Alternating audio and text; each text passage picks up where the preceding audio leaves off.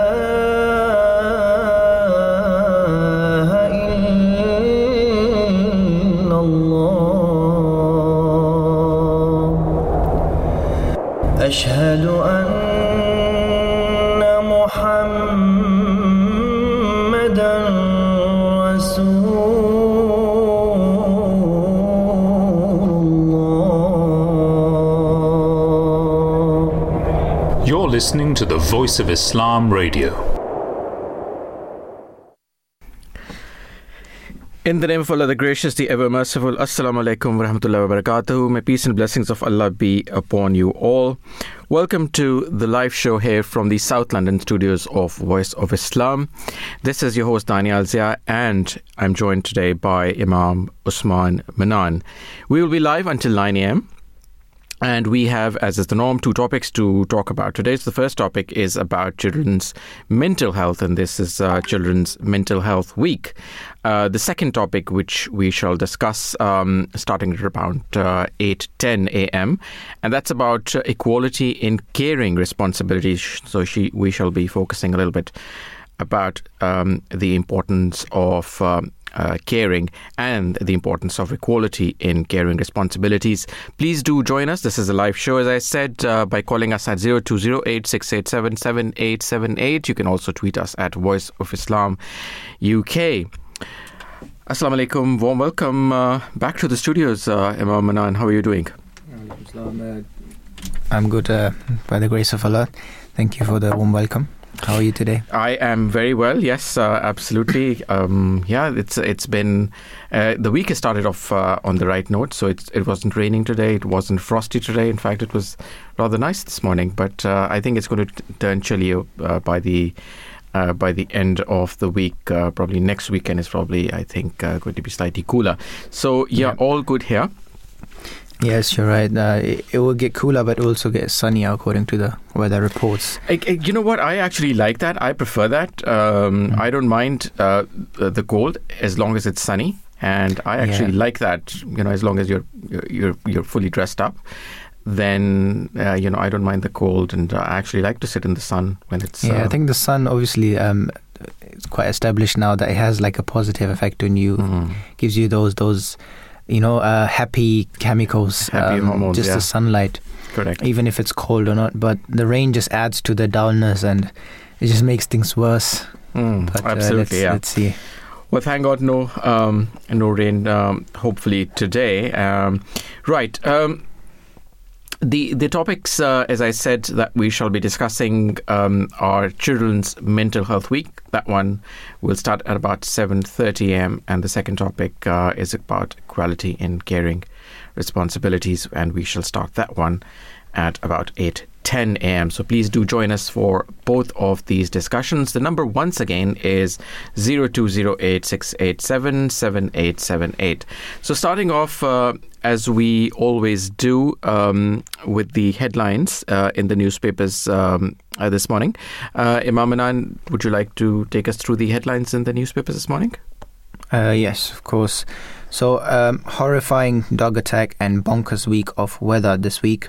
The fatal attack on a grandmother uh, by dogs is the lead story in Monday's Daily Express. A picture of a smiling Esther Martin can be seen on the front page. She was mauled to death in a savage attack in Essex, the paper says. Police say they are waiting for the breed to be confirmed by expert. Meanwhile, in common with a lot of Monday's papers, the king has been seen as as he smiles and uh, waves in his first outing since undergoing a prostate tr- treatment last month. The Daily Mirror also focuses on the horrifying dog attack and says um, es- Esther Martin is yet another victim. It adds that she was attacked while visiting her grandson after trying to stop puppies fighting. Separately, on the front page, the paper asks, Where does it all end? As new strikes by the US and UK targets uh, target sites in Yemen. Tensions in the Middle East continue to feature on a number of Monday's front pages, with the Guardian reporting the US saying strikes on Iran-backed group are just the beginning. The paper says the White House has refused to rule out attacks on Iranian soil. Elsewhere on an exclusive report says Labour will extend the full right to equal pay to include black, Asian, and minority ethnic workers as well as those with disabilities if the party were to come into power at the next general election. Iran used accounts with two of the UK's biggest banks, Lloyds and Santander, to covertly move money around the world and evade sanctions, the FT reports. But dominating the front page is a picture of Houthi tribesmen parading as a show of defiance after a third round of joint UK and US attacks on sites in Yemen. Meanwhile, Jeremy Hunt is expected to bolster the UK's military power in the Red Sea, according to the front page of The Eye. The paper says the Chancellor is under pressure to raise defense spending next month after a number of Houthi attacks uh, on ships in the area. And it also reports on what it calls lockdown nostalgia in young adults, as it says a third say they were happier in the pandemic. An emotional plea from the mother of murdered teen Brianna Ghey leads the Daily Mail as she calls to limit phones for under 16s. Esther Ghey uh, wants new legislation to help parents control what their children can access online after her daughter's murderer, murderess planned her killing via horrific messages over WhatsApp and Snapchat. The Daily Telegraph reports that 40 barge migrants who are seeking asylum in the UK are converting to Christianity. Laws around the church's role in asylum claims may be tightened. The paper says after a man suspected of carrying out an attack in Clapham was granted asylum on that basis. Meanwhile, The Times reports that the public want a digital pass for all their GP records, according to their own survey data. 8 in 10 supported health passports, while 89% said that patients should automatically be allowed to access their own medical records. Standing out on the front page is a picture of Dua Lipa sporting a bright red coat covered in bells. The singer was photographed arriving at the Grammy Awards in California. And The Sun says a Premier League footballer is in rehab for party gas. The paper says the unnamed top flight footballer has been admitted to a medical center after his family asked his club for help with addiction issues. Uh, Bonkers Britain could experience three seasons in one week, according to the Daily Star. That comes as forecast predicts. Uh, as forecasts predict, the country could see balmy spring, st- balmy spring's temps turn to autumnal rains and a wintry, wintry weekend. Thank you very much uh, for that, Imam Manan. What do you think about uh, the ban on um, under 16s, mobile phones under 16s? Your thoughts? Uh, it will be very difficult. Yeah. I think I, I am in favor of uh, quite a lot of these um, restrictive bans, which are going to help society. But uh, again, we have to take um, we have to be realistic Hmm. I mean, under 16s, it will be the same issue. You know, like stopping children from any anything. They will, they will ask you the question, "Why can you use it? Why can't I use it?" Yeah, and 16 is quite uh, teenagers. It's well, quite. Yeah. Uh, it's, it's, a big age. Yeah, it's a, it is an If you say under 10s or under 12s, yeah, uh, that would make more sense. Under 14s. That's where it gets dicey, right? That's where it gets difficult. yeah, I don't I, know. Nowadays, like phones are just like part of our life. I think correct. We need to we need to adapt to them. Fifteenth, you're in in your GCSEs, right? When yeah. you're doing when when you're 15. So yeah, I guess that would be slightly difficult because you are uh, whether or not you're an adult, I think uh, at that age you do consider yourself to be an adult, uh, whether or not you're legally an adult. But Yeah. um, That's the age where you can choose, right? Yeah, you, you can be the adult when you want, and you can be a child when you when you're in trouble. Correct, that too, absolutely. So yeah, I agree. Um, it is it is tricky, but uh, But to be honest, even this um, this article where the, the the murderers planned the attack on WhatsApp, I think this is something unavoidable. If if there wasn't WhatsApp, if there wasn't mobile phones, they could have done it through meeting in person. Uh, so Mhm. it's I think it, it's more about the actual uh, um, the murderers, the the, mm, the criminals, rather than the mobile phones. yeah. Uh, but again, uh, obviously, wherever we can take precaution, it's necessary. That just shows like because WhatsApp is end to end encrypted. Um, no one is supposed to have any say in it. You know, when um, yeah, apart it's, from it's criminal actions, Correct, absolutely. uh, and, and that would defeat the purpose of it, because uh, so many people ask for you know security and privacy, and Mm. then some people some people misuse that privacy, and then uh, people stand up to say it remove that privacy again. Mm. So it's it's like a loop. Uh, but, but everybody wants their privacy. They need their privacy. But uh, it, when it comes to security, um, I don't know how much the government can do. Um, um, uh, for example, in Saudi Arabia, you can use WhatsApp, but you can't use video calling or audio calling. You can only message. Mm. So they have the power to restrict these apps um, and manipulate them however they want in terms of use. So, but I think restricting access to under 16s wouldn't wouldn't. I think that's not the cause of this. What, what about what- that's what I uh, would say. g- g- you know generally? So we shall be talking about uh, children's mental health um, in the first topic today. Mm. What about the linkage there? So, do you think that there should be some sort of a restriction on the use of social media for Definitely, yeah. for in your early teens? You know, even teens, 16s? even teenagers are saying this. Can Yeah. you believe this? Like Mm. under 16s are they know themselves that you know we're spending too much time on social media and we are too influenced by um, various influencers on on TikTok, Instagram, YouTubers, and they they are realizing themselves that we are wasting too much time on this. Um, and then, of course, if you do too much of anything, that has an effect on you. And it, for example, snatching away their phones at this age or at this time, maybe this will cause a new mental health issue. You know? they might have some some new trauma because they don't have their phone. correct. So Yeah. there'll always be these problems. Uh, we'll be discussing this in a bit more detail later, of course. Yeah, yeah. Let's let's uh, delve uh, into that. I think that uh, would be an interesting discussion. Um, right. In other news appearing uh, in the newspapers um, uh, this morning, so um, the Guardian carries uh, this news about uh, Labour plans to extend equal pay. Um, uh, equal pay rights to black, Asian, and minority ethnic staff. So, according to this, uh, a Labour government would extend the full right to equal pay that now exists for women to black, Asian, and minority ethnic or BAME workers for the first time under radical plans for a draft race.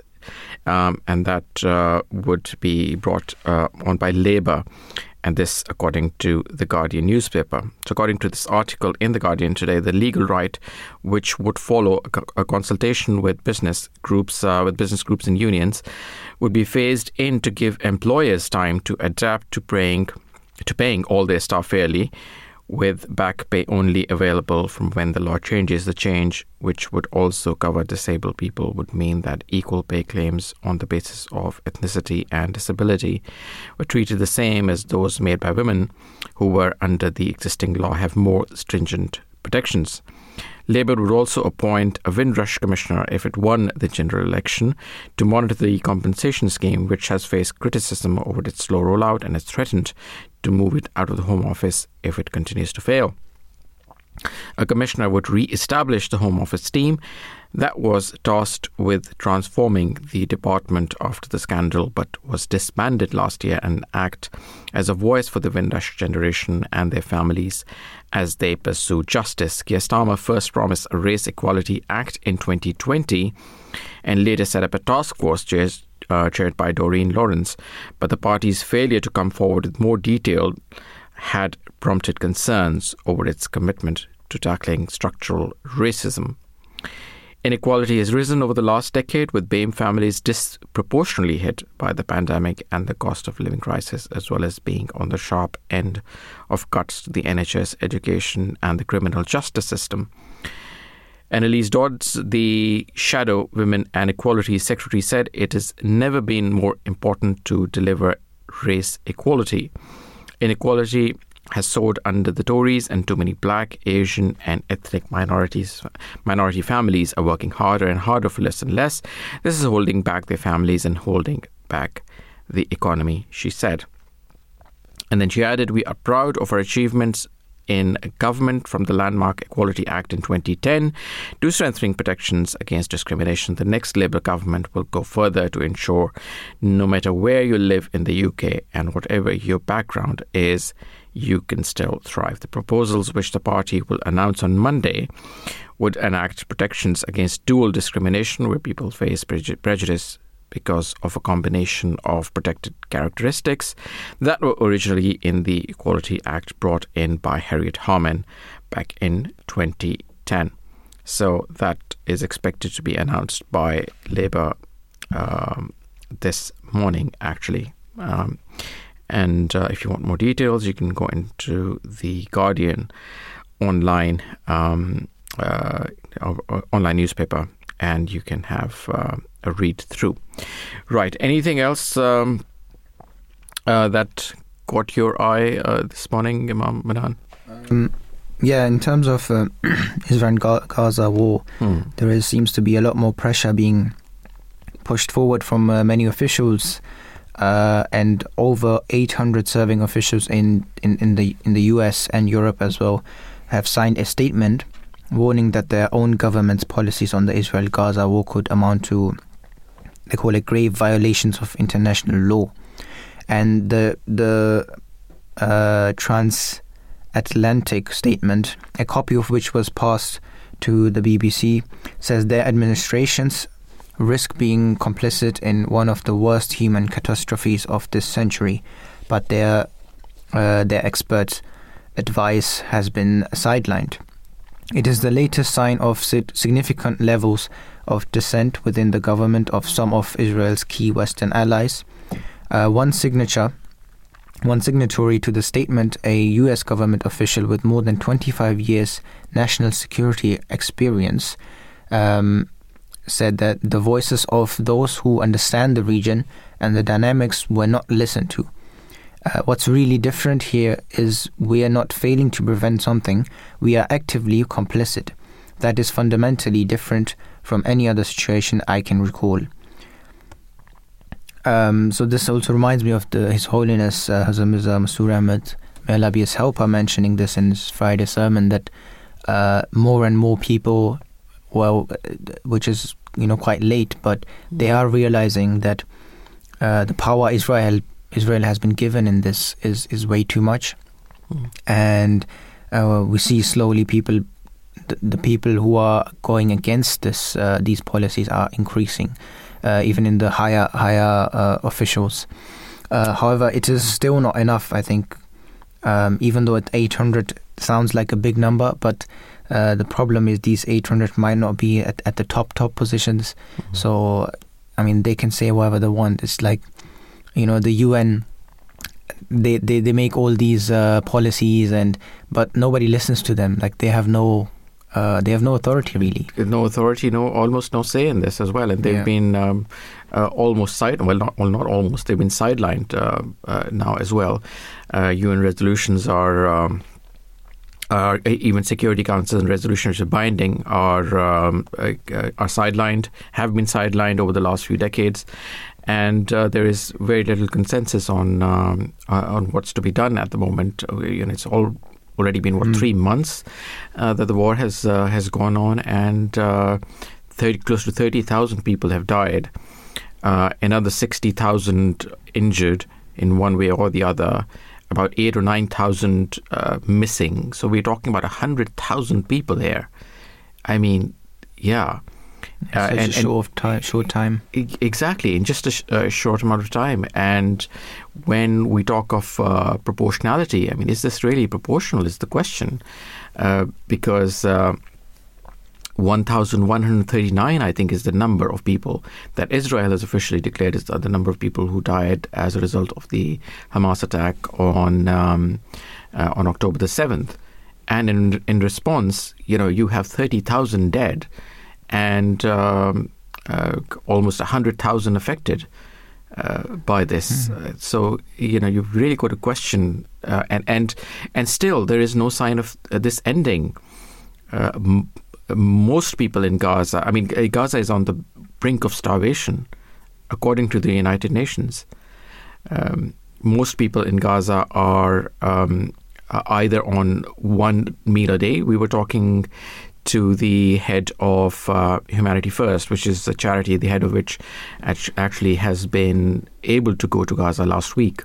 And he told us that you will get that one meal a day if you're lucky. Yeah. You will get the water uh, after um, standing in queue for four to five hours, a little bit of water to drink if you're lucky. Uh, you will only be able to get um, a semblance of medical support if you're injured, if you're lucky. Because most of the hospitals have actually been bombed. Uh, their Mhm. infrastructure has been absolutely destroyed. So it's uh, yeah, it's it's uh, and it's unfortunate that uh, uh, uh, most countries, uh, most Western countries, I should say, in in the world, because yeah, there is a there is a big north-south divide here. A lot of countries in the south well, uh, support um, uh, the Palestinian cause here, support uh, the right of Palestine to have a separate state, their their right of self-determination. Um, South Africa, of course, brought that case against uh, Israel in the ICJ. Mm. And uh, the International Court of Justice did announce provisional measures, which said that um, they there may be plausible genocide taking place in Gaza at the moment. So I mean, there, there's a lot there, but unfortunately, uh, our own government here in the UK, the US, Germans, uh, and many others in the West continue to support this um, this war, continue to support this onslaught. Um, in which many, many thousands of innocent people are dying. So one really wonders when and how this is going to end. Right. Uh, so that was our um, section um, or discussion about what's appearing uh, or what's happening in the world of newspapers this morning. Um, we shall now take a very, very quick break. And when we come back, we will delve right into the first topic, which is about Children's Mental Health Week. Do stay tuned. Allah.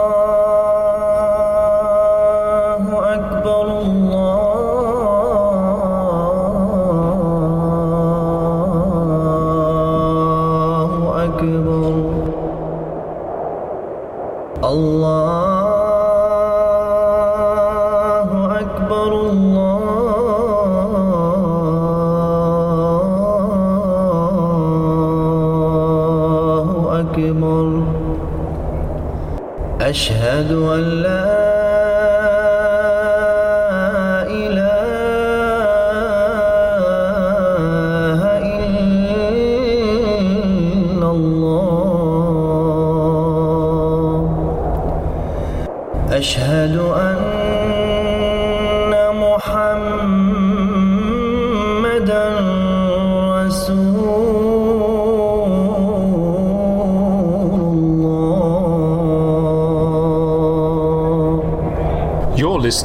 Voice of Islam Radio. Assalamu alaikum. Welcome back to this live edition of the Breakfast Show from South London studios of Voice of Islam. Today is the 5th of February 2024. The time is 7.26 a.m. and we're about to delve into the first topic. Usman Manan, what are we talking about? Yes, as you mentioned, we are talking about uh, chil- children's mental health, uh, as this is the Mental Health Week, uh, which is an, an an annual campaign dedicated to raising awareness about the you know importance of children's uh, mental health and uh, their well-being.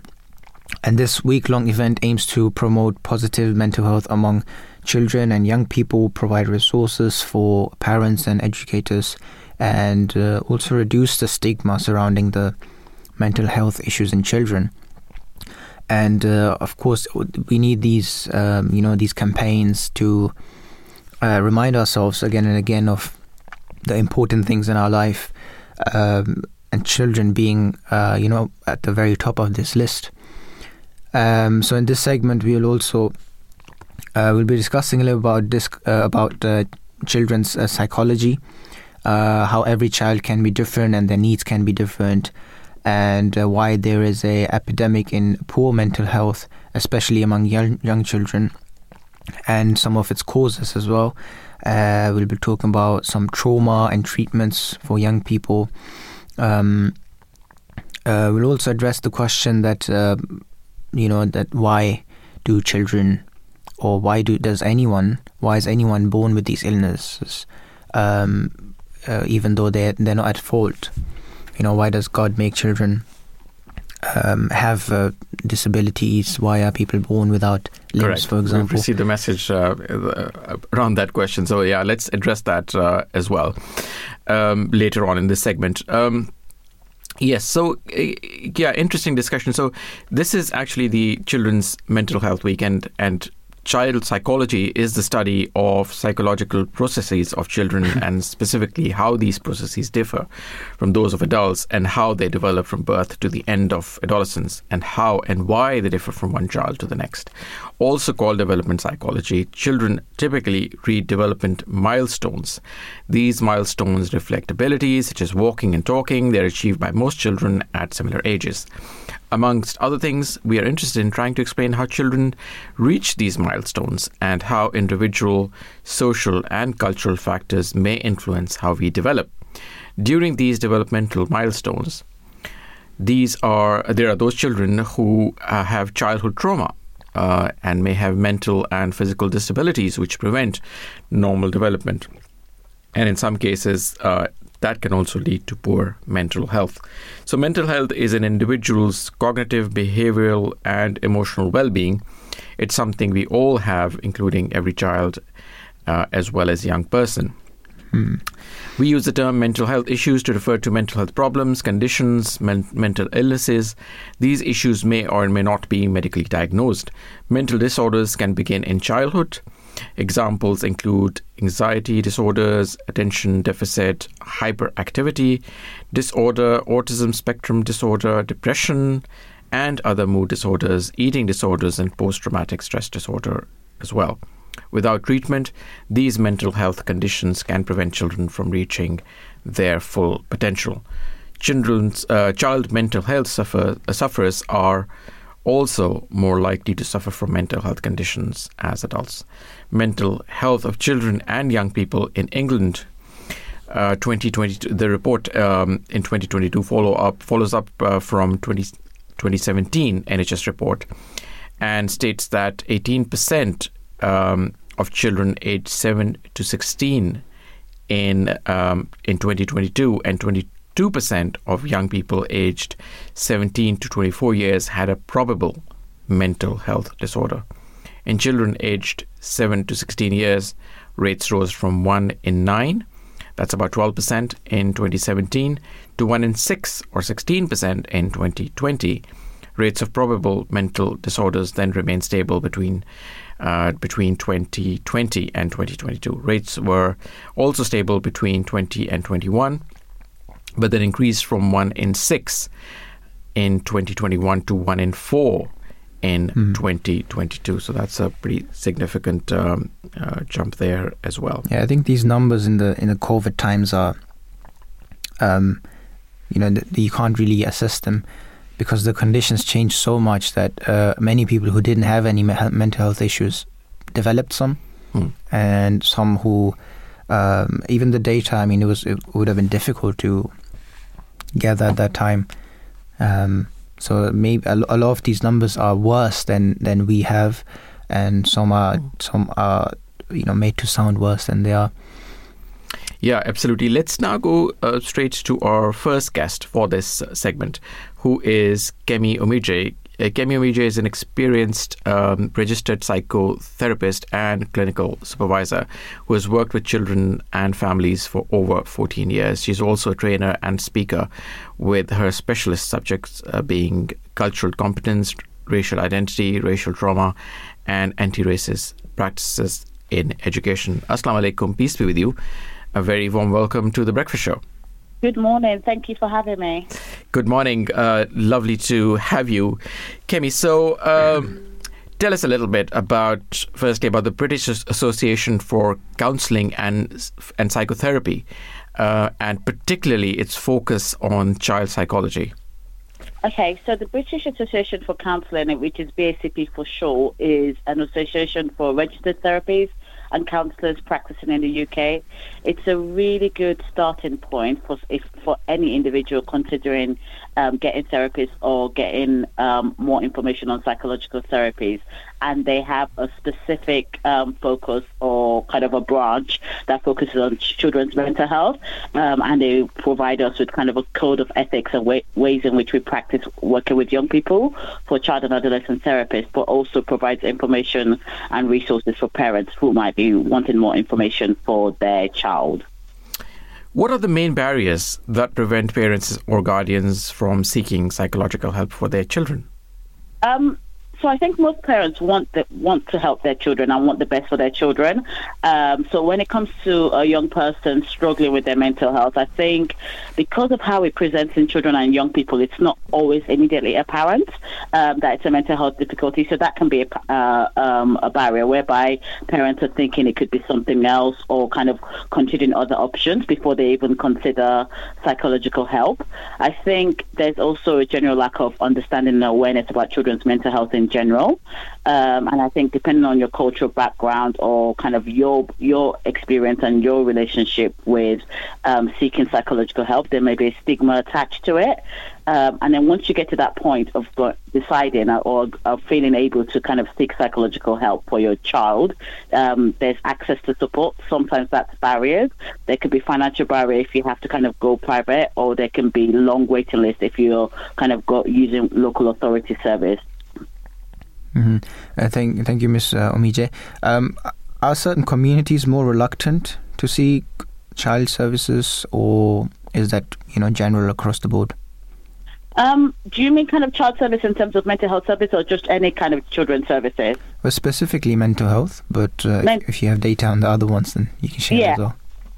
I think, very broadly speaking, I think members of the global majority community, so by that I mean kind of black, brown, and Asian families, mm-hmm. there, there can be certain barriers or certain reluctance to seeking um, uh, support from children's services. I think it's about perceptions of children's services um, and what, how people view them. Um, I've worked with families or within communities that people assume that it might be a reflection of their parenting or they'll be judged by their parents as a result of their parenting and or we, we're linked to social care, which we're not. Um, so I think if, if you weren't born and raised in the UK um, following kind of Western cultural expectations, um, your your views and your relationship with children's services will be different. So that will be the reluctance. It doesn't necessarily mean members of those communities don't seek support for their children in other ways.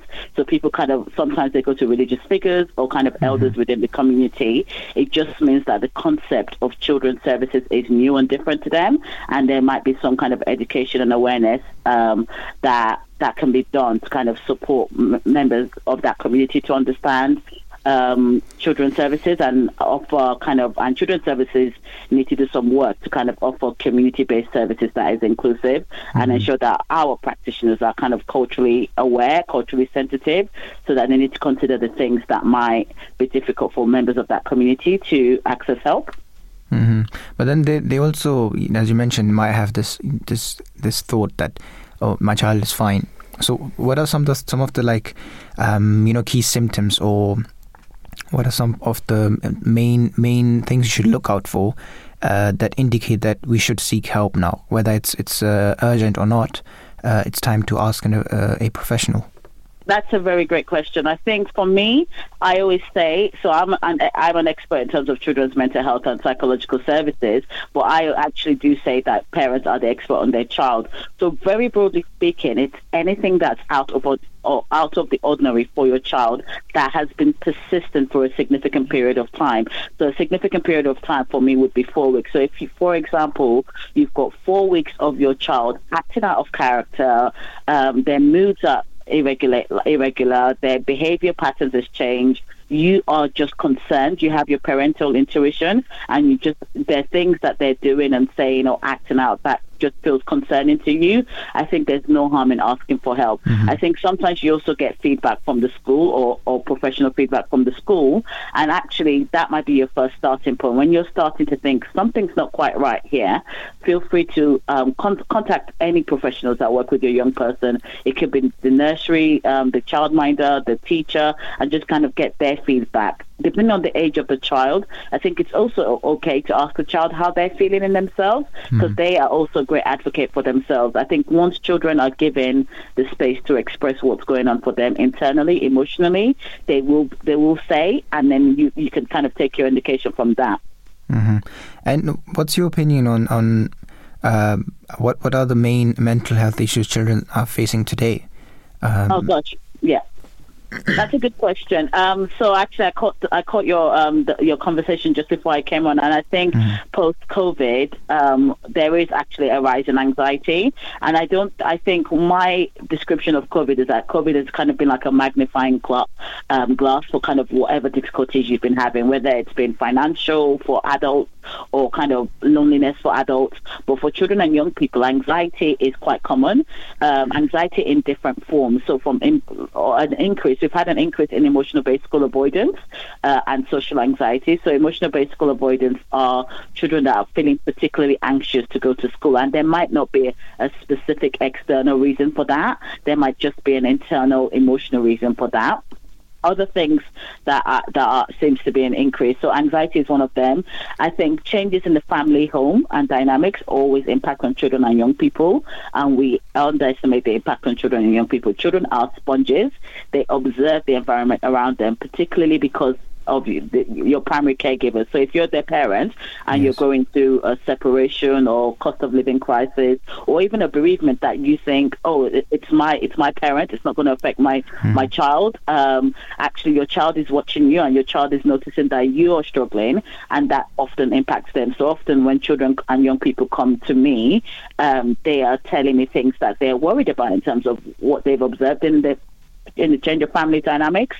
Um, and one of the ways that I say I encourage parents to respond to that is just giving children age appropriate information where possible. And then for me specifically, a lot of my client base um, um, is working with young people who have experienced racism and or need support for their self-esteem um, as a result of their racialized experiences. I think um, post COVID, post um, the murder of George Floyd, I think there's been a lot of being young people feeling able to just name some of the experiences they have anyway, and parents feeling that actually we need to seek ex, um, we need to seek support for our child. It's not normal. We're not just going to accept this.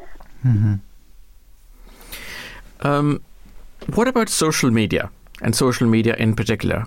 What's um, yeah? Go ahead. So yeah, I was going to say yeah, social media is an interesting one because one of the things I say is that social media, the actual phone and the social media is an inanimate object.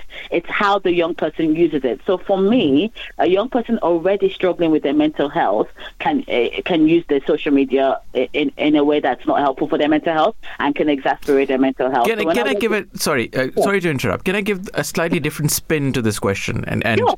can I just say that uh, or ask? Is it possible that social media perhaps uh, entices an individual to use it in a in a manner that it's not supposed to be used, given how the algorithm is built?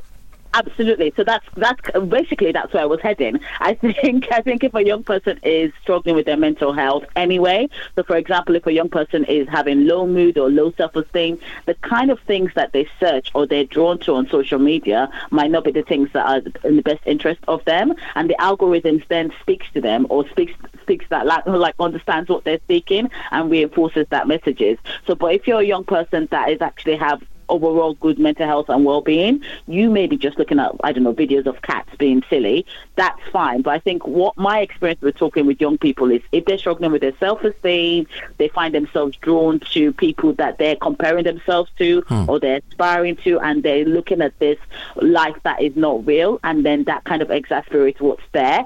I don't think social media in isolation alone cause contributes to mental health, but I absolutely think it can exasperate it. I think if a young person is struggling with their mental health, one of the questions I ask in my uh, in my therapy room as part of the assessment is how much time you, are you spending on social media, and we go into detail about what content they're watching and what type of social media. So Instagram versus TikTok or versus Snapchat, they're very different platforms, and the way in which young people engage with them is very different. So I think it's we're right to be looking at social media and the relationship it plays with the within a young person's mental health, but it needs to be kind of an ongoing dialogue with a young person about how they're engaging with it. Sure. Excellent. Thank you very much, Kemi. Thank you very much for joining us this morning. Have a lovely day and the rest of the week. Peace be Thank with you. you. Thank you. Bye. Thank you. Bye bye. So that was Kemi Omijeh, who is an experienced registered psychotherapist and clinical supervisor who's worked with children and families for over 14 years. Let me go straight now to our second guest, who's Lynn Moore. And Lynn is an educational uh, psychologist with over 30 years' experience working locally and nationally to offer services to families, schools, and local authorities. Assalamu alaikum. Peace be with you. A very warm welcome to the Breakfast Show. Thank you. Thank you very much, uh, Lynn. Um, uh, tell us about um, uh, the difference between a psychologist and a psychiatrist, um, and, it, and indeed an educational psychologist. Okay, well, um, let's start with a psychiatrist, which I am not. A psychiatrist is a doctor, a medical doctor who studied medicine and has then chosen to specialise in uh, the field of mental health, mental illness, and the conditions that affect people in, in those ways. Uh, and, is, in, and because they are medical doctors, they can diagnose conditions and they can prescribe medication. Psychologists, on the other hand, and I'm one, um, are social scientists. They study um, and they research human action, human behaviour, uh, and uh, recommend actions accordingly. I mean, there's a big overlap between what psychologists, professional psychologists do and what psychiatrists do, but that's the difference. That's the essential difference. An educational psychologist, that's me, specialises in child development uh, and particularly how children and young people learn.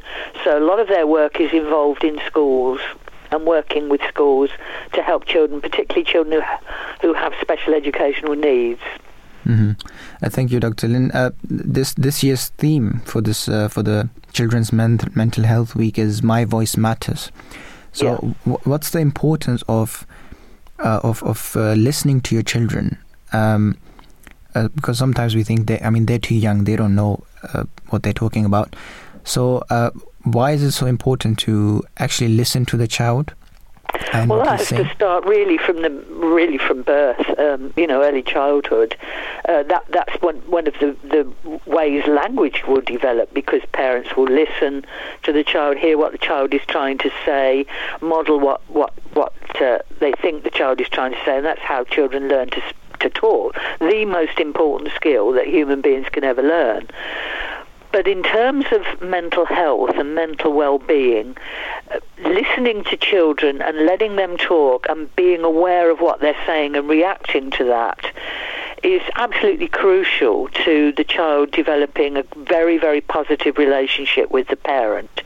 Um, so really you can't start early enough with that to listen to to stop you know put the phones down and I know that's difficult for many people when the child wants to talk to stop uh, to stop whatever it is you're doing if you can and, and just give them the, your full attention and then they feel valued and then by the very act of talking they can start to access their own feelings and their own thought and start to get insight into who they are and what they are as a human being. So that's why it is crucial to encourage children to talk and give them that voice and value and respect that voice. hmm Uh, and you know, life is becoming increasingly complicated with the advancement of technology. How is this impacting mental health? Um, we have been speaking earlier as well about. Yeah, I, I came in on the end of that conversation. Exactly. Yes. Yeah. Well, it does, and I mean, I think your previous guest had lots and lots of things to say about that from her personal experience. Um, you know, particularly use of social media, particularly with young people in schools. Uh, you know, the mobile phone is is way often the way that kids can be part of a social group. But it, but it's uh, you know, so it's valuable in that respect. But it can be a really, it can be an instrument really of creating uh, distress and fear and anxiety through through bullying. Um, and if if your child is being bullied in any sense of the word, then go to the school and tell them what's going on. Schools have a big part to play in stopping that happening. hmm And what patterns or signs should parents be aware of to reach out professional help? Um, okay, well, obviously it, it's it's an incredibly complex field, this, and it all depends on children who are individuals have their own patterns, and it's different for for young children and for for older kids. But things like unusual behaviour, like lots and lots of meltdowns, temper tantrums, um, rage. Um, disobeying is one one one symptom of the fact that the child is just overwhelmed with their emotions, and the parents got to find out what the source of that is. Um, and that's particularly true with with uh, older children who can perhaps then start to talk and say what what is upsetting them. Sometimes children are, won't talk easily, so parents have to look out for other things like um, sleep problems is a big one. You know, having nightmares, showing distress. uh, uh, You know, at that point. Um, I'm trying to think of, of other ways. It depends. All depends on the child. You know, unusual behaviour really. Yeah, it's probably Um, very like individual, of course. Yeah, it Uh, is. but yeah. but these uh, the dreams one is a new one for me. So uh, nightmares, it's, is, is that a bad Yeah, thing? that's one. Yeah, yeah, yeah, and, and particularly young children, and often they wake up Mm-hmm. and they, they just talk, and the parent must just comfort and listen, and often can pick up the clue as to what's causing the distress. Mm-hmm. Um, bedwetting, anything that's again unusual behaviour. All of those things, as well as what the child is telling you, can show that there's something wrong. Mhm. And then, uh, what strategies or coping mechanisms uh, can be used by parents to, um, you know, make, like make sure that children speak out about these things so they can assess this and and take it to the professionals? Well, it, it depends again on the parenting style. I mean, some parents are very um, used to cuddling their children and hugging them and kissing them and showing that you know that affection, and that's that's great um, if you can do that. Some parents find that hard to do, and the families, some families, and don't have that as a as a sort of habit of behaving. But but really, as I've said before, just ha- making the time to listen, to stop, and and to just give the child full attention and, and offering comfort through words, um, sometimes through through touch, through through hugging. Um, but there are there, there there are some situations when that can perhaps actually make things worse. I'm thinking, in particular, when children are refusing to go to school, um, and parents can get very very worried and anxious. And they'll show that anxiety by um, encouraging the child to talk, and actually that can create a kind of really vicious cycle because if there's this strong bond between the child and the parent, the child sees the parent getting upset and thinks, "Oh my goodness, mum or dad is is up. There's a problem," and then they get more upset. So they then show their distress by crying and whatever, and then the parent gets more anxious and upset and shows it in their facial expression and the things they say. So that's one one sort of thing that you've got to be really, really careful about. It's specific to, to if the child is refusing to go to school, but in all other circumstances, show that empathy uh, and comfort, and, and be an adult. Don't let the child make important decisions. Take the pressure off, and say, "Don't worry, um, I'm here. I'm mum. I'm dad. You don't have to do this. I'm making this decision for you, and it'll be okay." So offer that reassurance. Great, amazing. Thank you so much, Dr. Lynn. It was a pleasure speaking to you, and uh, Oh, thank, thank you for you. enlightening us about this topic so much. Well, thanks for asking me on, and uh, have a good day. Thank you. You too. Have a lovely day. Thank Bye. you be very with much. you. Thank you very much. Uh, Bye-bye. So, so that was uh, Lynn Moore, who is Dr. Lynn is an educational psychologist with over 30 years' experience. Uh, let me now go straight to our last guest for this segment, uh, and that's James Emmett. James is a qualified counselor and clinical supervisor with over 15 years' experience working with children and young people. James joined Place2Be in 2013 and holds national responsibility for the group's work. Assalamu alaikum, peace be with you. A very warm welcome to The Breakfast Show. Assalamu alaikum to you and all your listeners. Thanks so much for having me on today. Lovely to have you, James. Thanks very much for joining us. Tell us a little bit about Place2Be. Well, I mean, we're, we're absolutely blown away that you're shining a light on the wellness of children today. What brilliant guests you've had on already this morning, Kelly. Thank and you. I've been listening to them. Fantastic programme.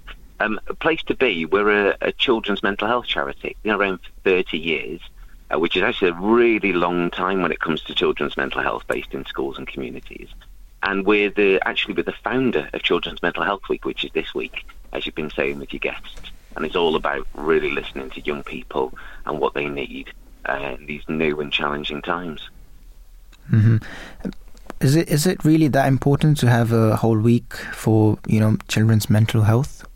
Oh, absolutely. Well, we know that there's so many conflicts and crises and issues in the world today. It's hard for, I, I know I find it hard, to pay attention to all of it at once.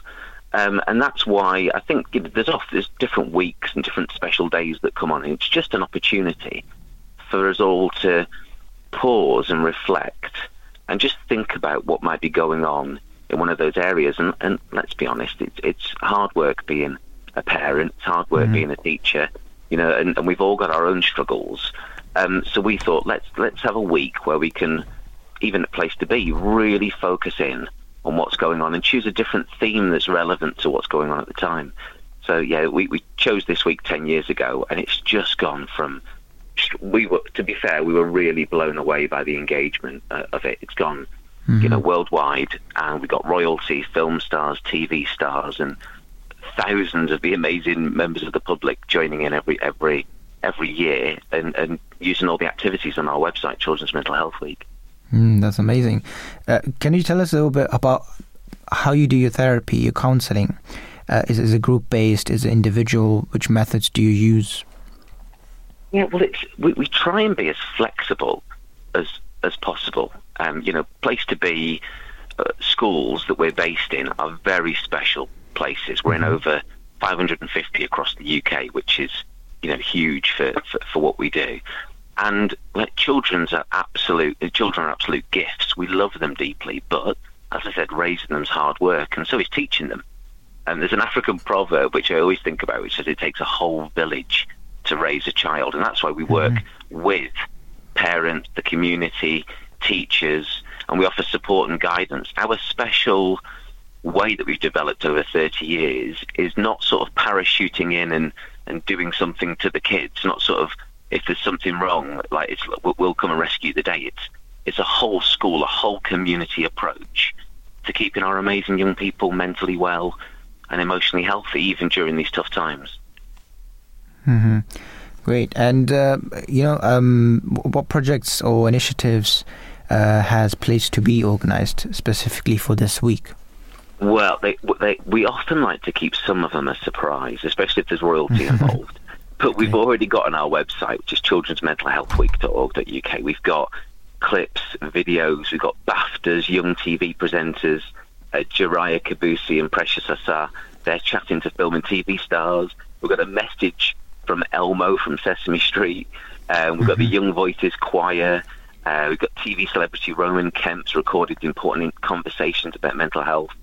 Um, and that's just the tip of the iceberg. Each day there'll be new and amazing things. But and it's great to have all of these really um, high-profile, important people involved. But what's amazing is that we've got an interactive map on our website that anybody can go on and you can add your own activities about what your listeners are doing for Children's Mental Health Week. Um, and it really puts you on, literally puts you on the map, but also it builds a big movement. There's a huge amount of people all getting involved this week, so I can't wait to see what other people do. great. Uh, yeah, this, sounds like you're doing great work and you're having like a, a lot of, lot of uh, uh, uh, publicity and doing amazing. So thank you for joining us at the, at the breakfast show and giving us some Oh. of your precious time. Uh, Thank you. Hope you have a lovely day. Peace be with you. Thank, you. Wa alaikum salam. Take care. Alaikum. Bye. So that was James Emmett, who is a qualified counselor and clinical supervisor with over 15 years' experience working with children and young people. Um, there was, um, uh, you know, the, the topic of social media um, or the interaction relationship between social media and mental health, children or adults, actually, I would think, uh, especially young adults, I think is uh, is an interesting one. And I and I I've got to say that I have a slightly different feel um, on this, and and and my view is that you know social media can be a slippery slope. So even if you are in the best of mental health, sometimes you know you just Yeah. uh, even as an adult, I find you know it's a, you know just, you just click on it. The algorithm is just so good. Even if you click on a video once, you know it'll keep on. Um, uh, YouTube will uh, or TikTok or others will actually or Instagram for that matter will keep on recommending videos and before you know it you've spent a couple of hours wasted a couple of hours on social media. Uh, a lot of which can actually be negative and you know sometimes I need to to really correct myself and and and that's something that and that sort of a decision uh, could be very difficult for a child especially. And I would also think that a child would um, eh, uh, comparing oneself with, with somebody else, you know, that's that's a natural that's that's a natural thing, and I guess most children would be inclined to begin to start um, comparing themselves with others, and and therefore enter into that zone of that slippery slope on social media where you know you go and you, you're seeing what others are wearing or others are doing and how they're making the hair or how they're wearing the makeup for girls and for boys so many other things Yeah, you know, sometimes when you talk about something so much, you, you start feeling you might you might have it as well. Uh, I think you know during COVID, for example, everybody was having a course. Even if you coughed, well, if you if you had just had a simple flu, you Yeah. thought like that's it, I'm I'm gone, I have COVID. Um, so I think in this regard, um, talking too much about something is also not good. Uh, also mention the positive parts. Mention like the solutions, how to get out of it, how to um, make sure you're not trapped in this loop. Uh, in this the same way, getting out of social media, these loops. Uh, but yeah, it's it's a very challenging time. I think like social media, Hmm. even though it has so many good sides, so many benefits, but um, you, you it can't does avoid the exacerbate. I think yeah, you've got, to, you've got to be. I think yes, some sort of a control as far as I think, especially for for children, um, uh, when it comes to social media. Right. Uh, we are coming up to the eight o'clock news, and when we come back, there is this one question that we were asked earlier on uh, by uh, somebody who's listening into the show, which is about why is it that some children are born with with uh, mental health problems or born with, with physical disabilities, for example, uh, as well. So, and what's the Islamic um, standpoint or viewpoint on that? And that's something that we shall definitely discuss when we come back from the news break. We are this morning talking about children's mental health. This is the Children's Mental Health Week.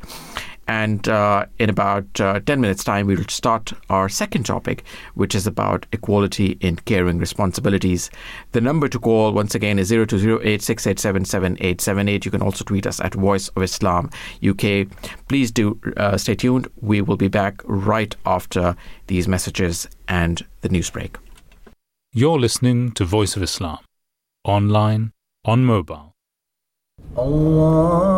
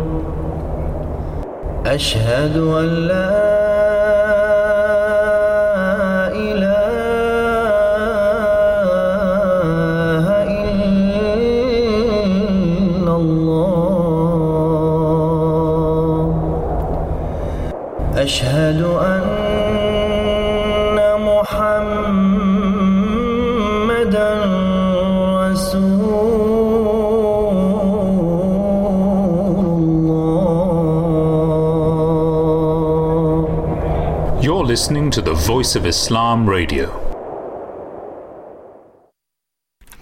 Assalamu alaikum warahmatullahi wabarakatuh. May peace and blessings of Allah be upon you. Welcome back to this live edition of The Breakfast Show from South London studios of Voice of Islam. This morning we're talking about children's mental health. And before we went on to the news break, we were talking uh, to three guests um, who came on and, and talked about uh, what is what are the various factors, what's causing uh, children's children's mental health issues, um, and what can we actually do about it. We were asked a question by um, a caller, and that question was around disabilities, uh, children's disabilities. So the question, uh, uh, the question I think, as I was able to understand it, was why some people are, uh, some children are born with mental health or mental disabilities or physical disabilities uh, for that matter and what's the uh, response to that? And and before I hand it over to you uh, Imam Manan I guess my simple take on that is that uh, the Islamic philosophy dictates that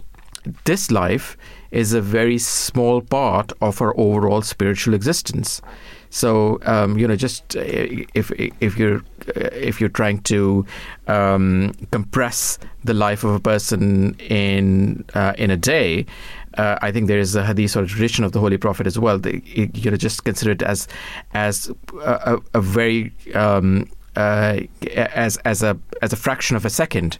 That is the length of this life uh, as part of our overall uh, spiritual existence. So that's the Islamic philosophy, and then God will compensate you later on in in your um, in your next life because your overall spiritual existence is a much much longer spiritual existence, and and this life, according to the Islamic philosophy, is supposed to be a test for everyone, and you come here with, and it's a test for those uh, as well who uh, who've been given full faculties and those who've who've been given less faculties, and they will be uh, compensated in in the next life. It's it's how you use the faculties that you've been given in this life in this very short uh, fraction of a second, um, uh, to use that uh, particular metaphor, in that um, in the during the length of a day, and then you will be compensated for that um, during throughout the day. So yeah, if, if I was um, to look at it that way, um, and if I was tested by my parents, my teachers, or even by society for a fraction of a of a second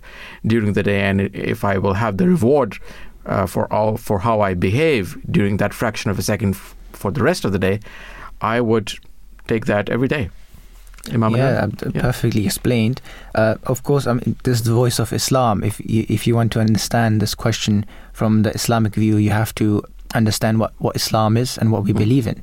And first of all, we believe that God Almighty, who is the creator of this world, is absolutely perfect, and He has created us. Mm. So, first of all, God created us, and God Himself has mentioned in the Holy Quran that He loves His creation, mm. you know, more than a mother can love a child. And there is a design for for, for yes, and for there's a way God has designed us. Mm. Now there is that that question that uh, you know if one person is born healthy, the other person is not born mm. with, with a disability or mental health. That's unfair. Similarly, if one person is is rich, you can say, why, and the other person yeah, is any, poor. Any inequality, exactly, it yeah. would be unfair. But it would only be unfair if we if we constrict our view to this world. Mm.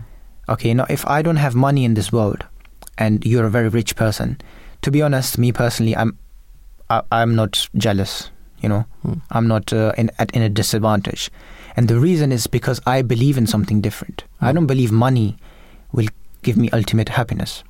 Mm. I believe ultimate happiness is in following God Almighty and following His commandments. So if that disabled person believes in God, he will he, he, he can be assured that whatever disability he has, whatever mental health, whatever difficulties is going through through life, uh, uh, Allah Almighty will recomp- recompensate him mm. in the next world. Yeah. This is his this is his test which he ha- he has created. Correct. And God Almighty mentions in the Holy Quran that even life and death God has created, and for the reason to to test you. You know, when when somebody takes away your parents, how do you behave? Mm. Do you say that? Do you you know uh, stop believing in God just because you lost one thing? Mm. Now, if we, if because we we look from the outside, we look at the disabled person, we think, oh, a poor person, he's going through this and that. There's many disabled people. They they don't feel that we're disabled. They said, don't call us disabled. Mm. There's so many abled, athletes yeah. with uh, they don't have legs, and they're doing push-ups. They, They're competing in competitions. So we have to look at this from from the angle that Islam represents. Uh, that first of all, that God has created us. If God has put any deficiency in anything, He will uh, recomp- recompensate it in the hereafter. Because we believe in a life after death. We believe that even if, if if we die in this world, our actions, our good deeds, as I mentioned, in, which we could do in this limited time, will reflect our reward in the next world. Right. And uh, uh, uh, just for the listener, I would recommend two books. One is uh, a, masterpiece by His Holiness Hazrat Mirza Tahir Ahmad, Revelation, Rationality, Knowledge, and Truth, where he has addressed the, the question of suffering. Yeah. You know, the, that some atheists object that. uh, Why is there suffering in the why world? is there suffering in this world? That means there is no God. Correct. Uh, you know, one quick answer you could give to as an as a as a you know as a counter argument is that okay, you don't believe in God, so according to you, there is no God. Then explain to me why is why is there still suffering in the world if Hmm. there's no God? They won't have an answer Hmm. because suffering is there. I, I, I actually think suffering is the proof of existence of God. Because, you will be compensated for that Yes. suffering in, in, in the And, next uh, world. yeah, or, or not suffering as well, for that matter. Because you know, if you, you to go back to your earlier example, if got, if you've got a lot of money, it's it's about how you use that money Hmm. and that wealth and that privilege in this life. Yeah, and then again, if if there is no suffering, if we're equal, how do you know that suffering? Hmm. Why do you think a, a person who has a mental health issue, because we perceive him to be lower than us, we be, perceive him to be more unfortunate than us. Okay, we only have this perception because we have good health. Hmm. So if there wasn't this difference of good health and bad health, there if would be everybody no was created comparison. equal, if everybody has the same Yeah. wealth, same level of intelligence, same no physical comparison. abilities, I mean, there would be there would be no progress in the There world. would be I no think, progress, um, uh, yeah, there's and then there, that's that's why you need these differences. Yeah, you, absolutely. You need uh, uh, somebody. You would you wouldn't feel poor if you never saw someone richer than you. Correct. Right. I think the the uh, the aspect that you were pointing to is um, is again uh, mentioned very very clearly and explained a, uh, in a lot more detail and a lot better um, in the book Revelation, Rationality, Knowledge and Truth, which you can actually go to www.alislam.org. And you can actually download that book uh, from there. And uh, t- to the point that you're making, it's it's about uh, it's about no pain, no gain. So you know, pain and progress have been eh, have been intertwined in life have been combined by God in life. So you, you know, you the mother has to go through the uh, uh, the pangs of childbirth. The mother has to go through uh, the pangs of pregnancy to bring up a child in, in this world. Uh, similarly, whenever there is pain or suffering, there is pro- a, a very good example of that is the COVID vaccine. During the COVID, the, the time of um, this great pandemic that we had only a couple of years ago. Um, there was able to uh, the world of science was able to progress a lot faster in terms of producing a vaccine a time the time was shortened a lot from uh, from what's what was done ever before because there was a lot of pain in, uh, going on in the world. So pain and progress is uh, are, are very interlinked. I, i'm also reminded of uh, this quote by uh, a former us president uh, i think uh, it was nixon and uh, he said that unless you've been to the deepest valleys, you would never know how beautiful it is to be on the highest mountain. So you know the two the two things are are, are very interlinked. It's, there's got to be difference in this world for, for there to be progress, for there to be for the society uh, to progress. But yes, I would absolutely recommend uh, going. Uh, Yeah, the, the second book uh, Yeah. I want to mention is it's called Our God uh, by the second caliph uh, of uh, the Ahmadiyya movement, Hazrat Mirza Bashir Ahmed. May Allah be, may be pleased with him, uh, which also discusses this question and many other objections people have about God, and he beautifully explains how you know how God designed this world and what He requires from us. Right. Our God. Brilliant. And you can download both of these books by going to www.alislam, that's one word, al as an A L I S L A M dot O R G. Um, and go into the book section, and then you can you can easily download both of these books. Um, the names once again are religion, uh, revelation, rationality, knowledge, and truth, and the second one is our God. Right, and that um, concludes our discussion on the first segment, which was about children's mental health. We will swiftly go on to our second segment, which is about equality in caring responsibilities. So, what are we talking about here, Imam Manan? Yes, yeah, we're talking a bit more about equality, and in this segment, we are focusing a little bit on, on gender roles and uh, equality in terms of gender, and uh, what does Islam represent? Uh, you know, what is what is true equality or equity? And uh, this segment will look at the progression of equality with regards to house chores and carer responsibilities. Uh, so far, the progress has been uh, classed as slow, and men have a lot of hurdles uh, whilst wanting to fulfill their share of home responsibilities. And uh, we we have uh, you know quite a number of guests for this as well, and uh, uh, I've spoken to one of the guests earlier as well. Um, so we'll play that as well. Correct, exactly. So let's program. let's absolutely play that interview. So that was with um, a gender expert, Kate Mangino, who uh, who works to change harmful social norms through writing, training, and facilitations. Let's listen in. Oh, thank you for joining us. Uh, uh, thank you, first of all, for having this interview with us. Uh, how are you today? I'm fine, thank you. How are you today? I'm also good, thank you very much. So uh, we we're having a show on, on the Voice of Islam radio, and we are talking about uh, gender equality.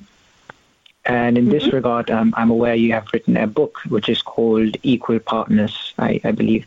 Uh, could you tell us a little bit about, about this book and um, how you you know how you start writing it maybe and uh, what is this book about? Of course. Um, and just to confirm this is being recorded for tomorrow is that correct? Uh, yes. Okay. Um, I started researching my book because for years I have worked in international development and um, to Africa and Asia and Central America, and I would work with communities about gender equality and especially talking to men about um, you know definitions around masculinity and how that can lead to gender equality.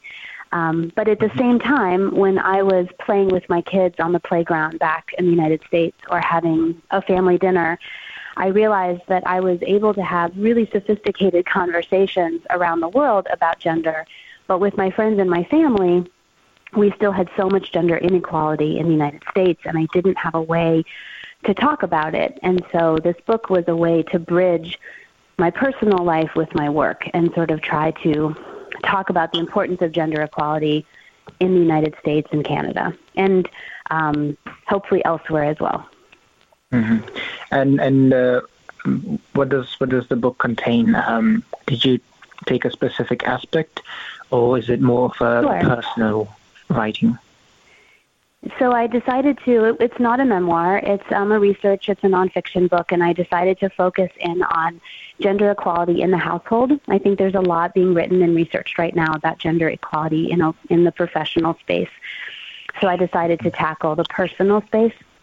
And to do so, I wanted to take an appreciative approach. So instead of talking about a theory or something that might happen someday, I found and interviewed 40 men who um, live in the United States and Canada who mm-hmm. already live gender equal lives with their with their spouse or partner. So, and the way I define that is that they do um, about half of the physical and cognitive labor and caregiving in their home. So I understand. I'm I'm married. I've been married for 18 years now, and I understand that it's not very um, likely that you're going to follow each other around with a checklist or an Excel yeah. sheet. It's not about it's, a, it's not about tracking day to day. It's really about when you look at your relationship, you know, long term over the years. Are you both doing the same amount of work in the home? Um, making sure neither partner feels bitter or resentful towards the other one for not doing their fair share of caregiving and household work. And the 40 men that I interviewed they were all partnered, and both them and their partners both worked outside the home. So both people, you know, were working a full time work and both bringing income into the family. And so our conversations were about how they both contributed to um, household work and caregiving. Mm-hmm, great. And uh, I mean, uh, you personally are married as well, as you mentioned. Uh, what do you think uh, is, is this the right approach, or do you think the more traditional approach of uh, men should be working and a woman should take care of the home? Uh, do you think that has more benefits, or do you believe that th- there is no difference, whichever approach you take? Uh, it, it's, it's a personal preference. I think marriage is hard, and I think whatever way works for that individual couple is great. I would never be so egotistical is to suggest there is a better way or a worse mm-hmm. way. Um, for me, I like I like to work. Being part of the economy, um, being able to contribute professionally is very important to me. And it's also very important to my husband. And so I have found that because of gender norms and because of the assumption that women are better at household work and men are better at professional work, we often fall into these patterns of women doing more in the home. And we do mm-hmm. know there is a correlation to the more household work a woman does, the less opportunity they have in a professional space. We know that's true, right? And so I do think for families that when you have dual working families, um, I think it's worth talking about and I think it's worth considering, um, you know, not to just accept norms and behaviors that we have seen role modeled to us from our parents and grandparents, but to at least have that conversation. And I think that's what I advocate more, most of all, is that instead of just doing yeah. things by um, just because we fall into a pattern. I just think it's great to talk about your partner, to talk about, sorry, talk with your partner about what your ambitions are, what your household ambitions are, what your professional ambitions are. And actually, what I found out from my research is that it actually was less about what women wanted to do in the professional space, and it really came down to what men wanted to do at home. What I found is that a lot of men want to have closer relationships with their kids. They want to spend more time at home. They want mm-hmm. to be able to care for their aging parents. They want to have those really close community relationships, but because there's such a huge burden on them to make a certain amount of money or work a certain amount of hours, they don't have the opportunity to do that. And sometimes men aren't allowed to be caregivers. You know, culturally we say, no, you are the one that's mm. supposed to make the money. You leave the women to the caregiving, and that makes men sad and lonely.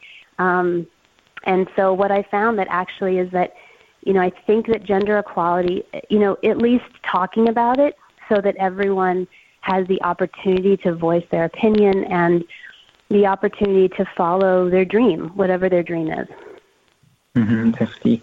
So you're saying that uh, in your research you found that um, it's actually men who want to do more housework and want to more more uh, caring work but uh, is is that the same case with the woman? Like, uh, what is the percentage, if you have any stats, that uh, how many of the women or how much do the woman want the husband to help them in the house um, compared to? I don't have. Yeah, I don't mm-hmm. have statistics like that. Um, I had I did qualitative research, not quantitative, so I don't have, and I haven't seen those statistics coming from um, other people. I also feel like sometimes when you ask those questions without a conversation first, you get people who answer based on their their the norms that they sort of have fallen yeah. into, right? Mm-hmm. So I think that what is more important is just being aware of um, the fact that culturally we have been excluding men from caregiving work, that culturally we tend to overburden women with household work, and that does impact what she can do in a professional setting. And to just have conversations. What what do you want? If if the if a partner's you know if a couple decides for one person to stay home with the kids and they can afford to only have one person work, you know that's fantastic. I would never suggest they're doing the wrong thing. A lot of couples I know in the United States, I don't know about um, in other countries. I know England and Canada as well the majority of couples have to both work. That you just it's not mm-hmm. possible to make enough money for one person to support a family that um, just inflation and cost of living. And so it's inevitable that both of you are going to have to earn money. And so, what does that mean for household routines so that both of you have time for rest and both of you have time for hobbies and both of you have time for, um, you know, professional pursuits or, or time with your family? Yeah. So, Kate, there is this um, new term going around, which is, you know, healthy masculinity. Um, mm-hmm. Could you tell us a little bit about this term and uh, what's your viewpoint sure. on this? So I think the term healthy masculinity is probably reactive to the term toxic masculinity, which we've heard for longer. Toxic mm-hmm. masculinity is is something that's perceived as negative. It's like the over aggressive, violent, um, trying to prove yourself, um, sort of the loud, um, the loud sort of personality that builds builds themselves up by putting other people down. Right? Like the more I put women down, the more masculine I am. And I think mm-hmm. that's been defined as toxic masculinity, and and and a lot of people, myself included, thought, okay, that's that's fine to have that word and that label, but you can't just tell people what not to do, right? We have yeah. to talk about what you should do. And so I think healthy masculinity is the flip side of that. And I'll also mention that to- toxic masculinity also plays into um, cultural and racial um, relationships and colonialism. I mean, a lot of times, you know, the the the toxic masculine personalities um, are white, you know, and have a Western background and a Western culture. So it's not just about gender; it ha- it's intersectional, right? There's a lot of different complicated mm-hmm. identities at play here.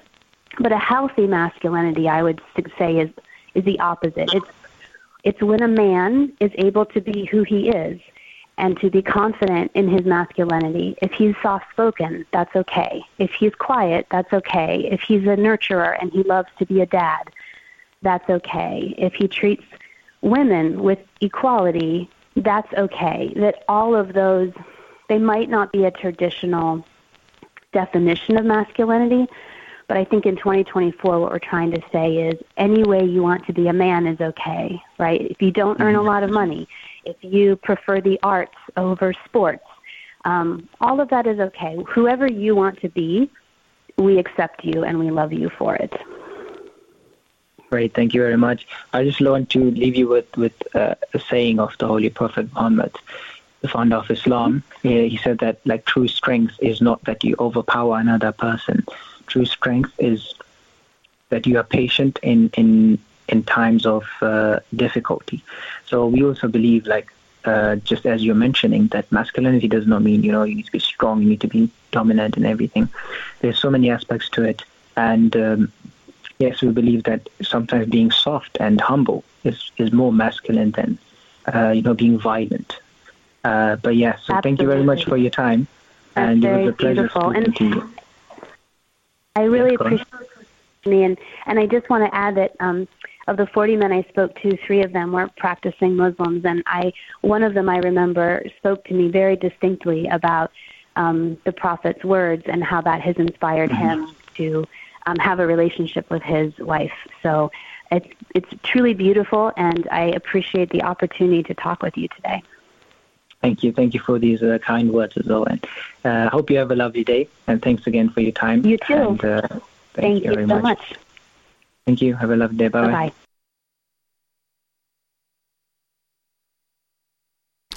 So that was our first guest uh, for this segment, uh, who uh, spoke to us um, yesterday. And uh, uh, that's Kate Mangino, who is a gender expert who works to change harmful social norms through writing, training, and facilitation. Let's now go on to our second guest, uh, who also um, is somebody we spoke earlier with, and that's uh, uh, Mrs. Reem Shraiky, who is a life devotee within the Ahmadiyya Muslim community. Let's listen into what she had to say. So please could you tell us about the general teachings of Islam on gender equality? Mm-hmm. You know, Islam is in fact the champion of, of equality of women. Allah says in the Holy Quran that men and women were created from a single soul. Islam gives also same rights to women as men and same rewards for men and women who do good deeds. However, Islam does distinguish that the, the, responsibilities of men and women are different, and that is in accordance to the law of nature. So, as women, we should be proud of the fact that we are different to men, that we have been given the responsibility of shaping the next generation. It is not demeaning, but empowering, because behind every great man, there is a great woman, a woman who gave birth to him, a woman who nurtured him, and a woman who shaped him into who he is. So, women's role is not just confined within home in Islam or just as mothers.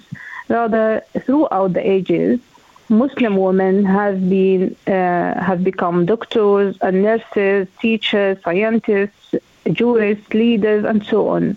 And in the modern era, we see Ahmadi Muslim women are very useful members of society, and many of them work as doctors, lawyers, teachers, pharmacists, psychologists, and so on, to, to name just uh, a few. And many of those who don't work are still useful members of the community and integrate and help their immediate communities, which in return helps to build a nation as women are the nation builders, as His Holiness the Caliph of the Ahmadiyya Muslim community, Hadrat Mirza Masroor Ahmad, once stated.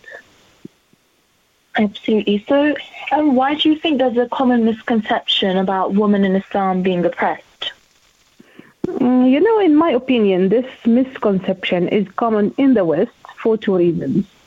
First and foremost, because of the influence of the Bible, which in- instructed women to wear a head covering while praying or uh, prophesying, while men are to pray and worship with, with their heads uncovered. And the same passage of the Bible states that man is the head of a woman. Therefore, whosoever is not aware of the teachings of the Quran looks at the hijab from the perspective of the Bible and thinks that Muslim women uh, who these days are the most committed to, to wear uh, the headscarf among all the followers of the religion, they think they are oppressed and sub, uh, subservient to the men, like uh, the state of the Bible. On the other hand, I cannot, of course, deny the miserable condition of women in some Islamic countries, such as Afghanistan under the rule of the Taliban, and the compulsory imposition of the hijab in both Iran and Saudi Arabia, although now Saudi Arabia may be out of this. But even though I can say that women in Iran and Saudi, they study, they work, and they have a lot of rights. But this compulsory imposition of religion makes others think that this is part of Islam and that Muslim women are persecuted. So here I have to clarify that although the hijab is an obligation, but no one has the authority to impose any Islamic obligation on anyone, whether it is the hijab, the prayer, fasting, or anything else. As the Holy Quran clearly stated, there is no compulsion in religion. Right. So, um, can you let our listeners know if Islam prohibits men from helping in caring um, and carrying responsibilities of household chores, for example? Uh, you know, the opposite is true. Islam encourages men to help in the household chores, following the example of the Holy Prophet Muhammad, peace and the blessings of Allah be upon him, who used to mend himself his shoe when needed or sew his clothes if uh, they required repair, and he helped in the daily chores of the house. His wife, Aisha, may Allah be pleased with her, is reported to have said that the Holy Prophet used to help us in the household chores it never even occurred to him that he was a great and very elevated being. So, how do you think we can change opinions on um, societal norms that have nothing to do with Islam? Um, what do you think can be done? I think as Muslims, we have to introduce the wonderful teachings of Islam on all platforms. And that Islam and the Holy Prophet of Islam are the champions of women. And we must talk about the wonderful example of the Holy Prophet, peace and the blessings of Allah be upon him, as a father, husband, leader, brother, friend, neighbor, etc. So we must also present our good examples, and our actions must be consistent with the teachings of Islam. Perfect. Um, well, thank you, Jazakallah, um, for joining us, and we look forward to having you on the show again in the future. So that was Mrs. Reem Shraiky, who is a life devotee within the Ahmadiyya Muslim community and uh, was giving us uh, her take on the topic at hand. Let's now go straight to our next guest, uh, who is now live with us, and that's Mahjubeen Al Rakhia. And uh, Mehjabeen is the regional policy advisor on women's economic empowerment for United Nations Women's East and Southern Africa Regional Office. Assalamu alaikum, peace be with you. A very warm welcome to the Breakfast Show. Uh, Walaikum salam. Thank you very much for joining us. Uh, tell us about firstly about the United Nations Women's East and Southern Africa Regional Office. Uh, wh- what uh, uh, what does the Women's Economic Empowerment um, Unit uh, do? Sure. Thank you very much, and thank you for the opportunity to be on this show with you. Um, so, UN Women is a the United Nations entity for gender equality and the empowerment of women. Um, the entity was established in 2011 by a General Assembly decision. So, all the countries, all the member states um, decided that this was uh, something that was important and that a special uh, UN entity needed to be established around this um, right. to look at how we can support women's empowerment across the world. Um, so UN Women works in several different areas, um, and what, so the areas that we work in include uh, women's peace, women in peace and security, elimination of violence against women, uh, women in leadership and political participation, women in humanitarian settings, uh, and we also look at uh, gender statistics so that we can have uh, more information. And then the, the last one that I'll talk about is women's economic empowerment, which is the work that I lead for the East and Southern Africa region which is which covers this. I, so in my portfolio, I cover about 25 countries on the eastern southern part of uh, Africa, and here we look at three sort of major areas of work, um, and and this is global work. Um, so the one is looking at women in uh, in the world of work. So how we support women, whether they're entrepreneurs or whether they're in the formal workspaces. Um, how do we make them, uh, you know, safer for women, better for women, but also looking at how we bring in a change in dynamics so that there's more gender equality within um, the world of work. Um, the second area that we look at is uh, women in a changing climate.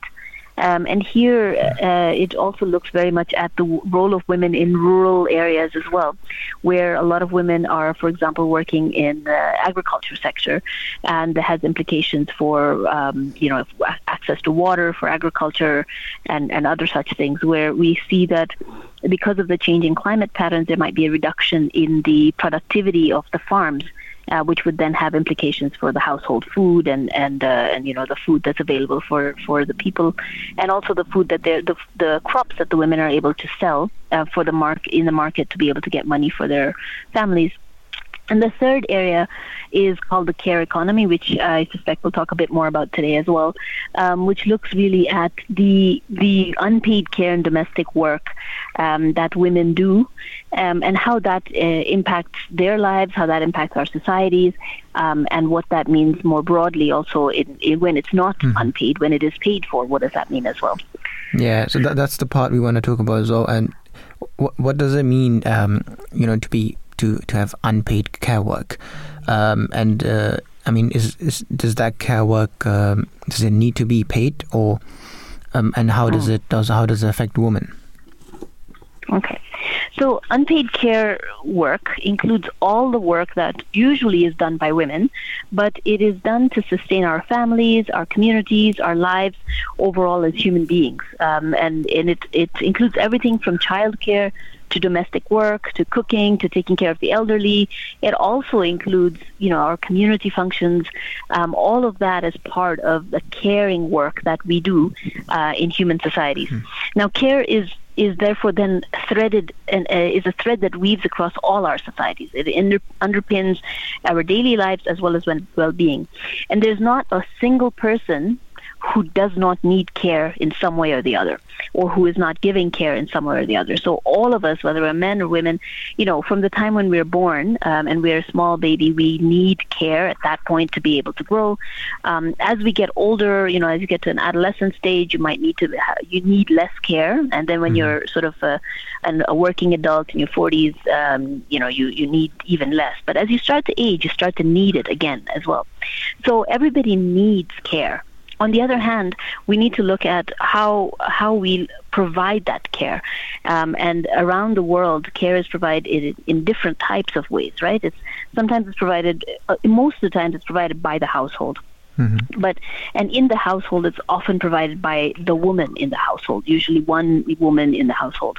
But the the the the needs and the responsibilities of it can also be shared. And in some countries we also look at the share being the the care work being shared between um, the household members and then also the household and the market the household and the government.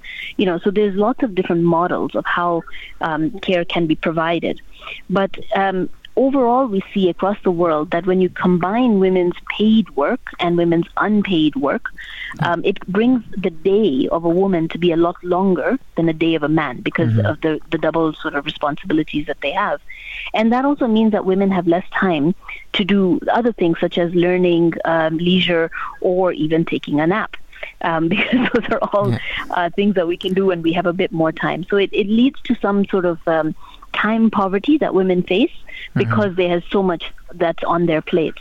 And globally, it just wanted uh, just the last thing I want to say here is globally, um, you know, this has been recognized as all the governments in the world and by the UN is something that needs to be looked at in a collective way on how we support, um, because it has implications with women's social, economic, and political rights, as well as it has benefits across different aspects of our lives, um, and including our families. And there's one estimate that include that indicates that closing the existing care gaps between women and men and expanding the care services with decent care work um, could create almost 300 million jobs uh, by 2035. And it would reduce gender inequalities and it would increase uh, I've, I employment have, a, as well. I have a small question here. That um, do do you believe that if uh, you know men should be taking care of the house more, uh, do you agree that women should be working more as well? I mean, wouldn't that be a, a disadvantage to the woman because she would have to equally start working? Yeah, so I mean, there's there's a couple of ways to look at that, right? Um, on the one hand, we we see that uh, uh, there are a lot of benefits of, for example, um, uh, fathers and husbands taking more of a role in the family life, right? And we recognize that there are some things that maybe we cannot and do not want to outsource because just as a as a point that I wanted to make there is that it's very important to recognize that we're not saying that we should eliminate all care, right? Mm. All care Yeah. services from the household. We we definitely don't want to do that. Um, but there are some care services that are very rewarding, like playing with a child. Um, you know, like uh, both a, a, a father and a mother can do that, or anyone from the household can do that. But then there are some things that we cannot outsource, such as, for example, breastfeeding. Or um, you know, we cannot value some of these things. We don't know what the value. Of how would you put a value to reading a, a bedtime story to a child, right?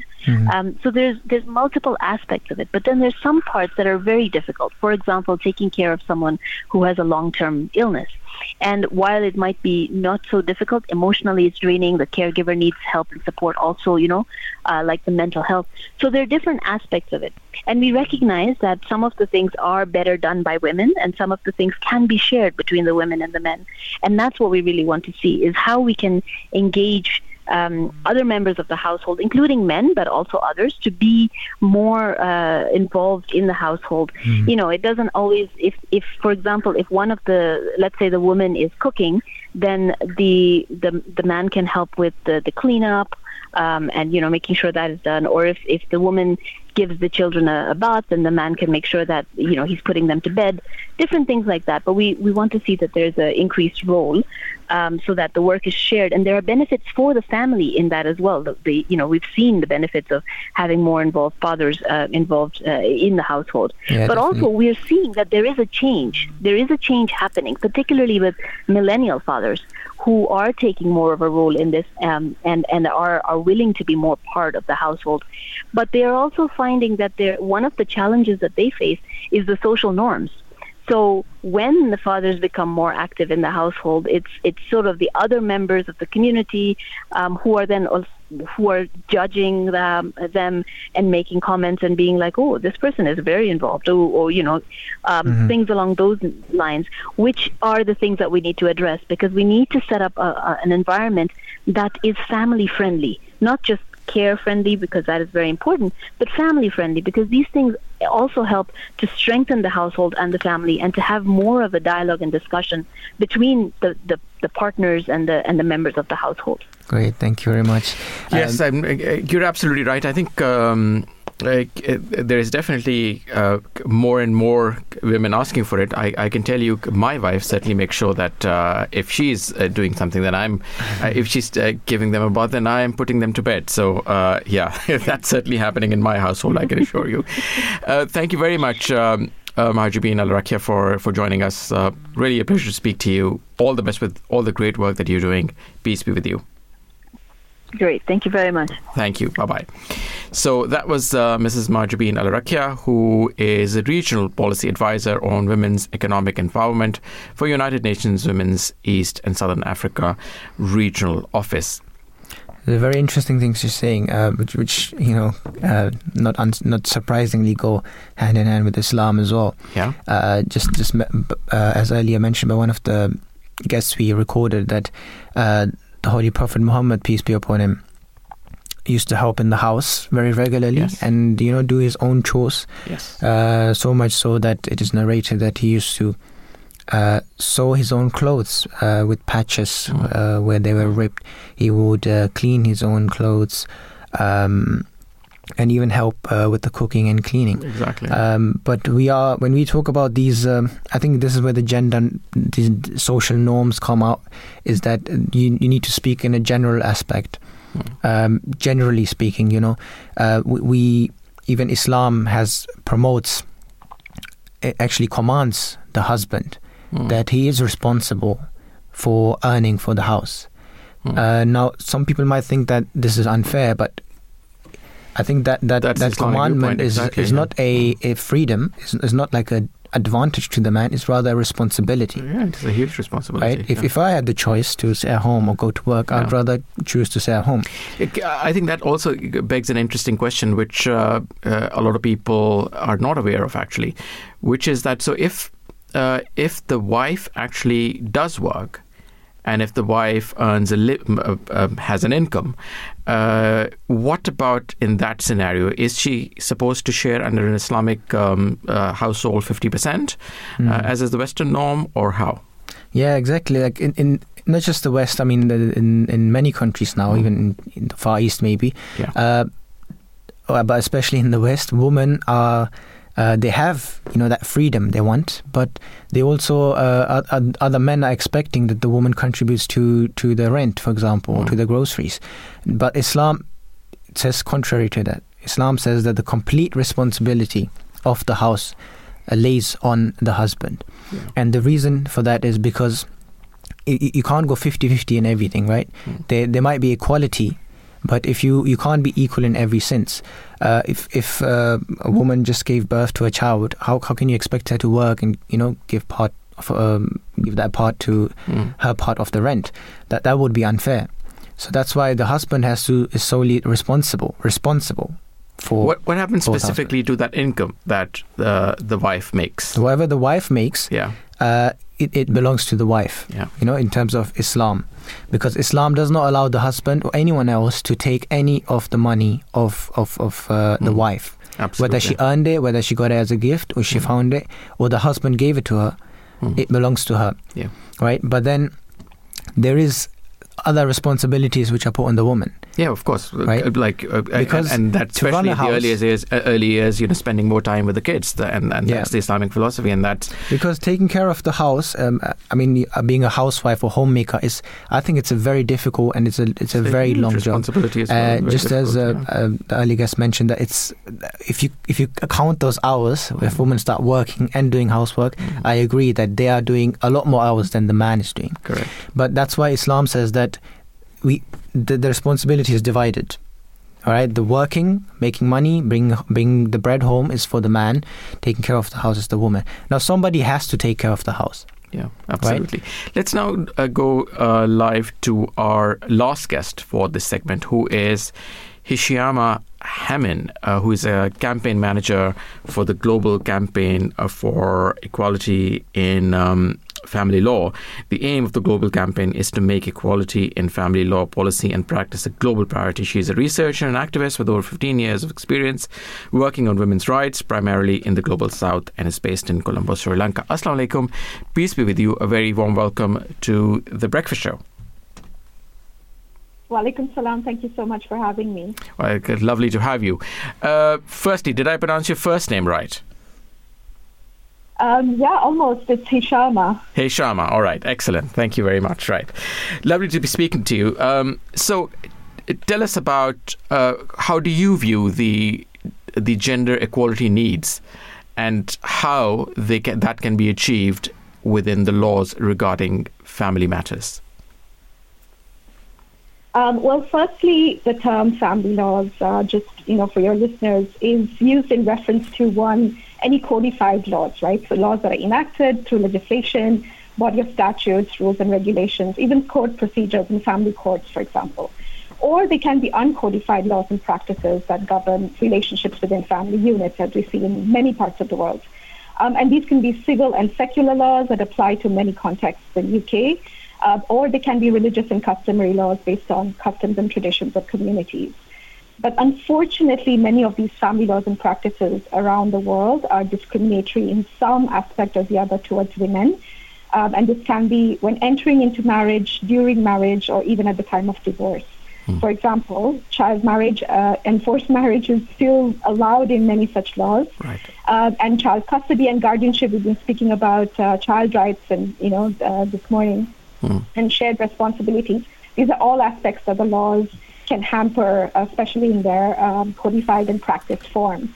Divorce rights can discriminate, um, and we heard women's unpaid care work and labor labor rights within the part within the household is also not recognized, especially when marital property is divided at the time of divorce.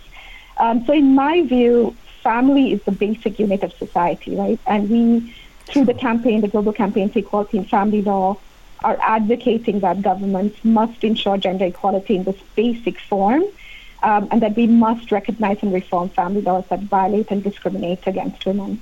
hmm Do you see any any geographical patterns in in the issues regarding gender equality and uh, how that impacts the progress of the society of the country as a whole?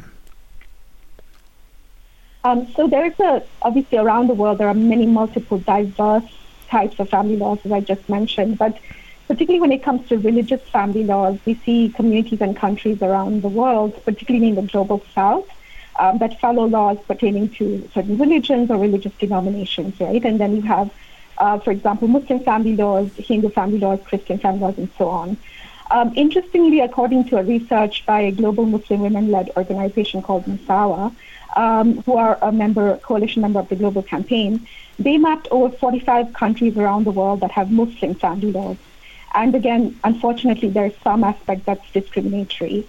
Um, and what's really interesting is, despite the fact that these Muslim family laws, um, you know, either from Muslim majority or minority contexts, no two Muslim family laws are exactly the same, which means that the pattern we're seeing is that there is a varying degree of schools of thought and fiqh and human interpretation um, in all these laws. And interestingly, many are also colonial legacy laws um, that have not been reformed for over 70 to 100, to 100 years. And what's really interesting in terms of patterns is uh, we're seeing a link between economic rights and family laws. So, you know, some of the speakers mentioned this uh, before me, um, and I want to bring it here again. So, World Bank data actually shows that 76 countries um, restrict women's property rights around the world. Um, 19 countries have laws that, that allow husbands to legally prevent their wives from working.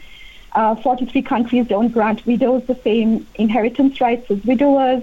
So these are all examples that show us that there is some discrimination in family laws. And the impact we're seeing is in terms of educational attainment, economic participation of women, health and well-being and survival, and even you know social and political empowerment of women is limited when these laws restrict women within the households. Um, do you want some good news though? Sure, absolutely. Uh, so good news, your speakers have also already mentioned, but I just want to bring in some data here. So fortunately, we do see some news in good news in terms of shared parenting, right? And the conversation this morning has been around that. Um, and recent studies have shown that, particularly when it comes to fatherhood, and I'm, I'm quite actually proud to say this, um, but the millennial generation of fathers tend to be more engaged and involved with their children. Um, and unlike previous generations, there's a lot more sharing care work, spending time with children, taking paternity leave, you know, shared household responsibilities. But likewise, women are also becoming equal contributors to household expenses, especially given the economies of our, of our globe. Um, and as much as 46% of millennial households, according to Pew Research, um, have dual income earners where both parents are working full time. And half of that number, in fact, women are primary breadwinners, or they're bringing more income into the family. So, what's happening is that we're seeing this trend um, that's that's re- that's kind of moving ahead with the you know the economic crises of our times. But unfortunately, our laws are still stuck way back Mm-hmm. 70 to 100 years ago, according to you know mostly patriarchal notions of what family and roles should be. Uh, shall I give you even better news? So I'm not a millennial. I'm probably Generation X, and even I have uh, actually been uh, taking a lot more um, interest and sharing uh, responsibilities uh, with my wife as far as taking care of my children are concerned. That is So- brilliant. That is so brilliant. Excellent. My father actually used to um, used to be a, a stay-at-home fa- stay-at-home dad, Yeah. and I tell you that has you know changed and shaped my life in, in the best So- way possible. I had a question about your your statistics. That um, what do you see in in those households? Um, is there do you feel like improvement in the in the marriage in the household, or do you have any data on how how uh, how how that type of or that method of uh, you know sharing in, in terms of income as well and and uh, caretaking at home, uh, how that's affecting families? Um, well, I don't have any numbers and statistics because I know that there's a lot of research that's been done. UN Women, for example, who's also a coalition partner of the global campaign, by the way. Um, you know, lots of organizations, World Bank, etc., are doing a lot of research around this. And given that this is a changing trend, we're just now gathering all this information. So the next few years should be quite interesting in terms of research on this. Mm-hmm. But what we can see very clearly is that households that have a good, strong communication about shared mutual responsibilities between partners, and even a therapist will tell you this, right? Even a marriage counselor will tell you this. That those are the those are the families that have the strongest foundation. Uh, it's when one partner feels an imbalance of power or like their needs are not met either professionally or you know life goals wise. That's when we see that sort of distinction. Um, and shared and care work are, is so much better for children. Um, uh, you know, and to see both parents equally participate in the upbringing and the caretaking of children, of elderly, um, is again very much in line with our humanity. Um, but unfortunately, the laws have are such there is- that they're unequal. There is a small issue there. For example, with young children, or, or you say very, uh, you know, six, seven years old. Uh, I've I've heard about this that both parents are working. The child needs a caretaker, so they hire a nanny or someone, and then for most of the day, the nanny is taking care of the children. So technically, the nanny is raising the children, and the parents just come home in the evening just to you know eat with them and say goodbye. Don't you think that that's affecting the child's uh, upbringing? They they're growing up with the nanny a lot rather than with the parents. Um, so I am not a child rights expert. I'm sure. Um, Just- just your be able to opinion. better place, uh, yeah, better place this question. But in my opinion, the problem with um, with even you know this question is that unfortunately the, the context of our times are such that parents, I mean, many families can't even afford to have children. There was a recent statistic just from my own country that said because of the economic crisis that Sri Lankans went to went through, um, young newlyweds are delaying having children because they can't even afford children. So in, in contexts like this, in global crises, it's just impossible to parent uh, with a single income household sometimes. So sometimes it's out of the lack of choice, right? In other times, we unfortunately move towards nuclear families, which means that we don't have the support and care systems that our previous generations used to have in terms of grandmothers and aunties and so on. Uh, the global south, of course, has it more, but you very well probably know in UK and other Western contexts, it's very different. So it's really, um, I think, anecdotal data can show that nannies actually support, you know, the household, and in others you'll see cases where there there are, you know, incidents where it doesn't. So it really depends on what the family, how much time the family puts together in terms of a package of care. Yeah, I think we just, we're gonna need you know, a, a bit more research on this. Um, but let's see. Hopefully, uh, we will have more data in the coming years. But thank you, anyways. Uh, thank you, Ms. Amin. It was a pleasure speaking to you, and uh, you spoke very well as well. Thank you so much for joining us. Thank you so much for having me. Bye bye. So that was Hisham Amin, uh, who was speaking to us all the way from Colombo, Sri Lanka. Uh, in the Holy Quran, chapter 33, verse uh, 36, Allah says, Surely men who submit themselves to God and women who submit themselves to God and believing believing men and believing women and obedient men and obedient women and truthful men and truthful women and men who are steadfast in their faith and steadfast women and men who are humble and women who are humble and men who give alms and women who give alms and men who fast and women who fast and men who guard their chastity and women who guard their chastity and men who remember Allah much and women who remember Allah much Allah has prepared for all of them forgiveness and a great reward. So that shows uh, the Islamic philosophy of of um, equality around spiritual reward that uh, that God has given and entailed for both uh, when uh, for both men and women, and and therefore it is important to uh, maintain that. Um, that was, ladies and gentlemen, our show for this morning. We've talked about two topics. The first one was about Children's Mental Health Week. The second one was about equality in caring responsibilities. I must thank our lead producer, Simab Rehman, as well as um, the producer for this particular show, who is Tamina Jima, uh, Faiza uh, Saiba. Um, uh, and researchers Hassam Waleed Khan, Ruxana Nasser, and Saira Rashid. Excellent support from the tech room from Mr. Tahir, who's actually not feeling very well today, but despite that, excellent support to him. So keep to keep him in your prayers as well. Thank you very much for joining us this morning. We uh, will be back with another live show tomorrow morning. Do join us for that. I will be back next week, next Monday at 7 a.m. Until then, Assalamu alaikum warahmatullahi wabarakatuh. May peace and blessings of Allah be upon you. 9 o'clock news is next.